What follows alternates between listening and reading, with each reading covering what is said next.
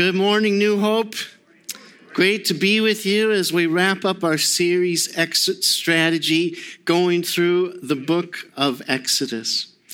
And uh, I think for me, one of the greatest inspirations on, on, the power of prayer comes from Pastor Jim Cymbala of the, the Brooklyn Tabernacle Church in New York City. And their church has built such a dependence and such a culture of, of prayer. It's amazing. There's story after story of, of miracles and answers to prayer built largely around their Tuesday night prayer service. And Pastor Cymbala would often say, Hey, if you're going to come to church one day a week, don't come Sunday, come Tuesday. That just shows how important they believe in the power of prayer. Uh, one of these Tuesday night prayer sessions, one of the women leaders in prayer came to Pastor Cymbala and said, I believe we're supposed to focus our time. I believe God is leading us to, to uh, pray over your adult daughter. And, and Pastor Jim didn't want to make it about himself, but he recognized that that's just the way God was leading. And when he went home that night, he told his wife, Carol, if there's a God in heaven, our prayer has been answered. And he talked about the power of the prayers, of the fervent prayers of the people, almost knocking him over when he was on stage. A couple mornings later, as he was getting ready for the day, his wife came to him and said, Our daughter is at the front door. And as he went there, she threw her arms around his legs and said, Daddy, who was praying for me? On Tuesday night, who was praying for me? She said she felt like she was falling in a bottomless pit, and God reached down and grabbed her, surrounded her with his loving arms. And that moment, that rescue, that answer to prayer became the way of her exit strategy of walking out of rebellion and walking in a new life and committed herself in, in Christian ministry. Throughout this series, Exit Strategy, we've looked at how God called his servant Moses to come and to rescue his people, the Israelites, to take them out of Egypt, out of captivity, and to set them free. And we, like the Israelites, all need to make this exit strategy to walk out of our old lives, to walk out of our sin, and walk towards the new life that God has for us. Today, as we wrap up our series, this is our, our big idea. In order to walk towards a new life with God, we need the power of prayer, the ownership of our sins, and to take a step towards his victory. So, first of all, we need the power of prayer. If you're following along in your Bibles, I'm in, uh, in Exodus 32. This is not on the slides, it's a little longer section, but I'm reading verses 1 to 14.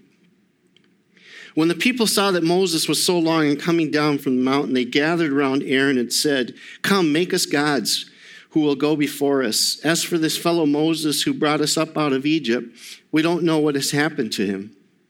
Aaron answered them, Take off the gold earrings that your wives, your sons, your daughters are wearing, and bring them to me. So all the people took off their earrings and brought them to Aaron.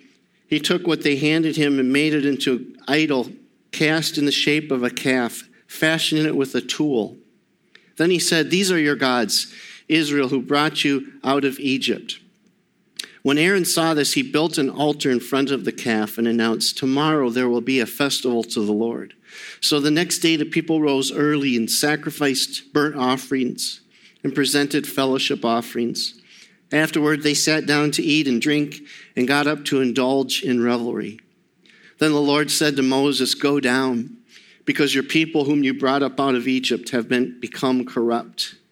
They have been quick to turn away from what I commanded them and have made themselves an idol cast in the shape of a calf.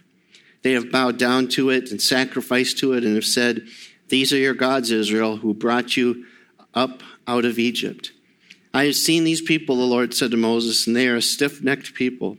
Now leave me alone so that my anger may burn against them and that I may destroy them.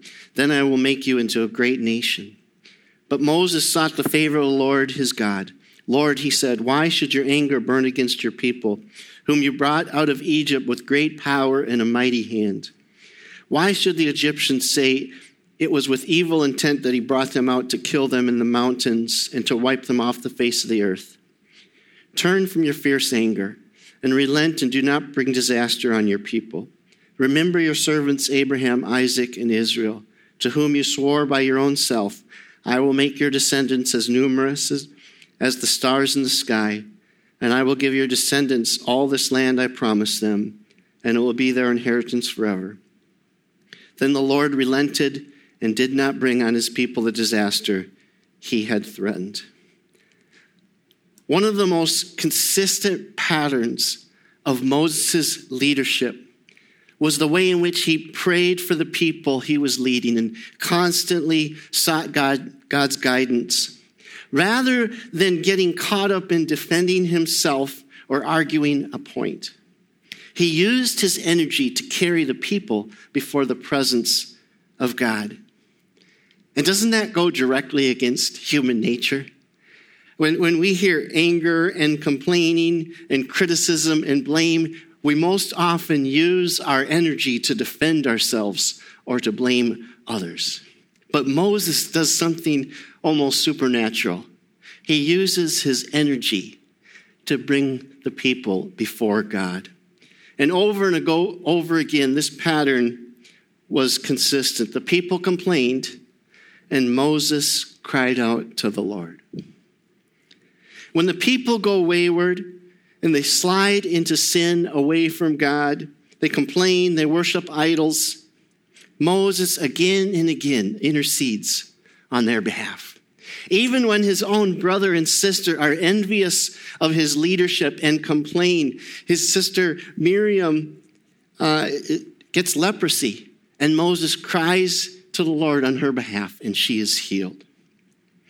Perhaps the story in Exodus that, that best illustrates the power of prayer happened back in Exodus 17 when the Israelites faced the Amalekites in battle.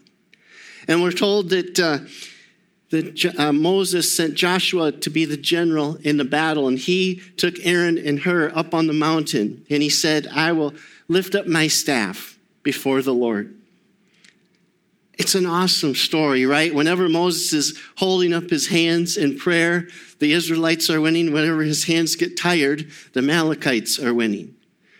And so Aaron and Hur set a stone and put it under him, and they support him, and they lift up his hands. And Israel wins that battle. This is what Ruth Haley Barton says. Being this reliant on God for the actual outcome of things is a very edgy way to lead we are much more accustomed to relying partly on God and partly on our own plans and thoughts if the issues at hand are really important. If you want to get the job done right, you better do it yourself, is a sentiment that we apply not only to people, but to God Himself. It is always good to have a backup plan if the life of faith doesn't come through, we rationalize. Do you have or have you had a praying grandma? People surrounding you, covering you in prayer. I've told this story before, but my brother who passed away last February, for 20 years, he ran away from Jesus. He, he slid away, he ran far from God, but he had prayer warriors lifting him up daily in prayer for 20 years. And what a joy it was three years ago to reach out to those prayer warriors, those friends of our family, to say, God has answered our prayers. God has miraculously done it and brought him back to Jesus. Because of our human nature, it's so easy to slide off the path of walking with God. In order to walk towards a new life with God, we definitely need the power of prayer. And secondly, we need to own our own sins. After Moses prays to God and God relents of destroying the Israelites, Moses walks down the hill and, and he's carrying the Ten Commandments that God has, has written out on the two tablets of stone. And when he gets down to the edge of the camp and he sees the dancing and he sees the golden calf, he's infuriated and he throws the tablets down and they're broken to pieces at the foot of the mountain. And then he takes the golden calf and throws it into the fire. and he crushes it up into powder and he throws it into the water and he has the Israelites drink it. And then we read, and you can read on the slide. He said to Aaron, What did these people do to you that you led them into such great sin? Do not be angry, my Lord, Aaron answered. You know how prone these people are to evil. They said to me, Make us gods who will go before us. As for this fellow Moses who has brought us out of Egypt, we don't know what has happened to him. So I told them, Whoever has any gold jewelry, take it off. Then they gave me the gold. I threw it into the fire, and out came this calf. Don't you just love the way Aaron takes this serious license to uh, kind of, you know, minimize his sin? I just threw in the gold, and out came this calf. What happened to the tool, Aaron, that you fashioned the calf with? But that's what we do. That's what sin does. It seeks to cover up, to minimize, to rationalize to explain away, to deny the reality of our sin. But all that work to try and cover up and to hide, it can be so exhausting, can it? When we're, when we're living complicit lives, when we're out of God's way, when we fall off the path, it takes so much work to cover up our addictions, our, our moral failures. But God makes it so much simpler. It's never easy to repent, it's never easy to confess our sins. But we have to do that. It's the only way forward of, of walking out of our sin and into freedom. When Jesus first announces his public ministry in Mark 1:15 we read the time of the time has come the kingdom of God has come near repent and believe the good news because of sin in this world and sin in our hearts, we all need an exit strategy. We all need to walk out. Jesus wants to rescue us from the captivity of our sin and to, to bring us into the newness of eternal life, into freedom. And the first step of receiving the good news, receiving his salvation, receiving this freedom is repentance. We all need to repent and own our sin. I love uh, Pastor Jim Olson, uh, president of the Pilgrim Center for Reconciliation. He's coming this Saturday with others and uh, leading the Heart of Reconciliation retreat. And he says that there's a two sided key to freedom repentance and forgiveness. We can't get to freedom unless we take the step of freedom. This fall, I was with another prayer warrior, and, and we went to someone in the community who, who asked for prayer for evil presence in their home. And as we, we explained um, the steps of freedom, we were going to pray over them and over the home. We explained how the first step is repentance and how we just confess whatever's on our heart, whatever we need to ask God forgiveness for. And as we did that, I instructed just to pray whatever was on their heart. And there was kind of a long pause.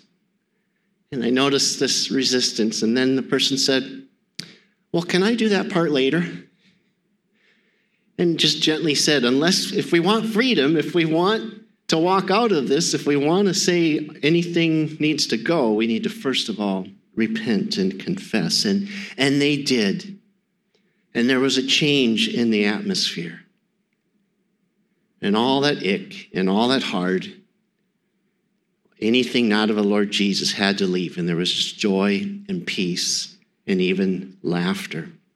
In order to walk towards a new life with God, we need the power of prayer. We need to own our sins. And thirdly, we need to take a step towards his victory. In Exodus 32, verses 25 and 26, Moses saw that the people were running wild and that Aaron had let them get out of control, and so became a laughingstock to their enemies. So he stood at the entrance to the camp and said, Whoever is for the Lord, come to me. And all the Levites rallied to him. After the power of prayer of Moses on their behalf and the call to own and repent their sins, Moses calls for anyone who is of the Lord to step forward and to come to him. Throughout the, the Exodus story, we've seen the sovereignty of God. We've seen the power of God. We've seen the grace of God at work to set people free. But there has to be this step of calling on God, stepping forward, surrendering to his will, and to see the salvation that he has for us. I love how we see this in the story of Jesus in the 10 lepers. In Luke 17, we read, Now on his way to Jerusalem, Jesus traveled along the border between Samaria and Galilee. And as he was going into a village, ten men who had leprosy met him. They stood at a distance and called out in a loud voice, Jesus, Master, have pity on us. When he saw them, he said, Go show yourself to the priests. And as they went, they were cleansed. One of them, when he saw he was healed, came back, praising God in a loud voice. He threw himself at Jesus' feet and thanked him. And he was a Samaritan. Jesus asked, Were not all ten cleansed? Where are the other nine? Has no one returned to give praise to God except this foreigner? Then he said to him, Rise and go. Your faith has made you well. In this short gospel story, we see three ways that God heals. First of all, he heals us socially. It says, as they went to the priest, they were cleansed. And this is a, a social cleansing. They were lepers. They could not involve, be involved in community life. And so they were cleansed. They were purified. They were set back into a good standing socially with their community.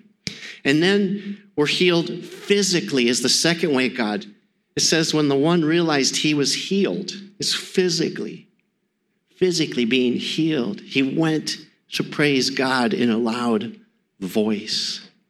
The third way that we're healed is a, a full spiritual healing. Jesus says, Where were not all ten cleansed? Where are the other nine? And then he said to him, Rise and go. Your faith has made you well. This word well in the Greek is sozo, and it means saved, healed, delivered. You see, Jesus doesn't want us to just be socially healed. Jesus doesn't want us to just physically be healed. He wants us to have a sozo, a full healing, to be well in spirit, soul, and body. I think Jesus says, Where are the other nine? Because he wants all of us to come to him for that full salvation. He wants us to step forward into the victory he has. He wants to cleanse our hearts. He wants to heal us in mind and soul and body. Don't stop at just one of these healings. I believe we backslide because we settle for a limited salvation. Don't settle for physical healing. Don't settle for, for social cleansing. Step forward to Jesus and say, I want, I want the whole tamale. I want the full salvation, God. So, what's your next step? How is God calling you to receive his full salvation? What Egypt what bondage, captivity, sin is he calling you to step out of and to, to walk into the new life that he has for you? During the final song, I'm going to ask you to serve yourself communion. You all were given that when you came in, and maybe you want to prepare those little buggers right now. They can be kind of tough to peel them, peel them back a little bit, get them started so you don't miss the awesomeness of this time with God. But I want you to prepare your hearts during the final song. I want to ask you to, to open your hearts completely to God, to confess any sins to Him. Take that time before Him. And then when you're ready to take the wafer and to say, Say to yourself, Christ's body broken for me. Say that. Christ's body broken for me. And then you, you take the cup and you say to yourself, Christ's blood shed for me. His body was broken for us. His blood was shed for us to cover our sins and to set us forward into this walk of freedom. But before we get to the final song, as Justin mentioned, we have a, another powerful testimony from the Heart of Reconciliation retreat. And Jody Briggs shot this video. And so this is a New Hope life story.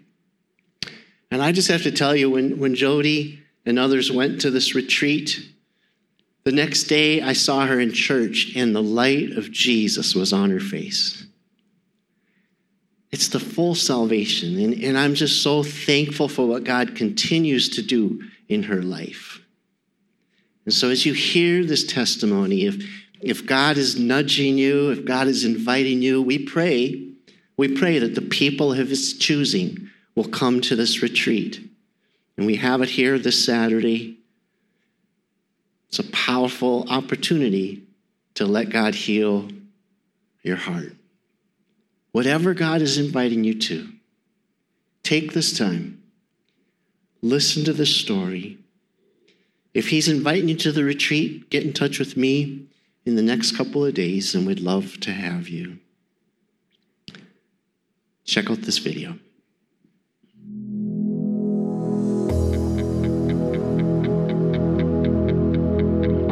Hi, I'm Jody Briggs, and I'd like to share with all of you the um, experience that I had at the Heart of Reconciliation retreat a few years ago.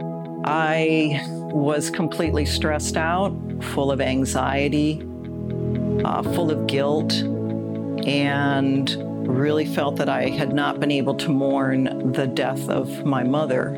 So I decided that I would see a therapist and during one of the sessions during therapy, my counselor asked me where my spirituality was. It was profoundly important for me at that point to explore my spirituality and my relationship with God. So at that point, I decided that I needed to find a church, and I found New Hope. I started to attend services in Isanti the week of Christmas a few years ago, and I will never forget that time. I immediately walked in the doors and felt at home and felt comfortable and felt that I belonged there. So, as I was attending New Hope for the next couple of months, the Heart of Reconciliation retreat came up. And I knew deep down inside that I really needed that. So I reached out to Pastor Foley and I sent him an email.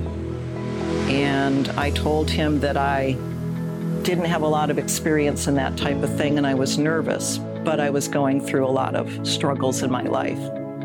And he encouraged me to come to the retreat and that I would find peace.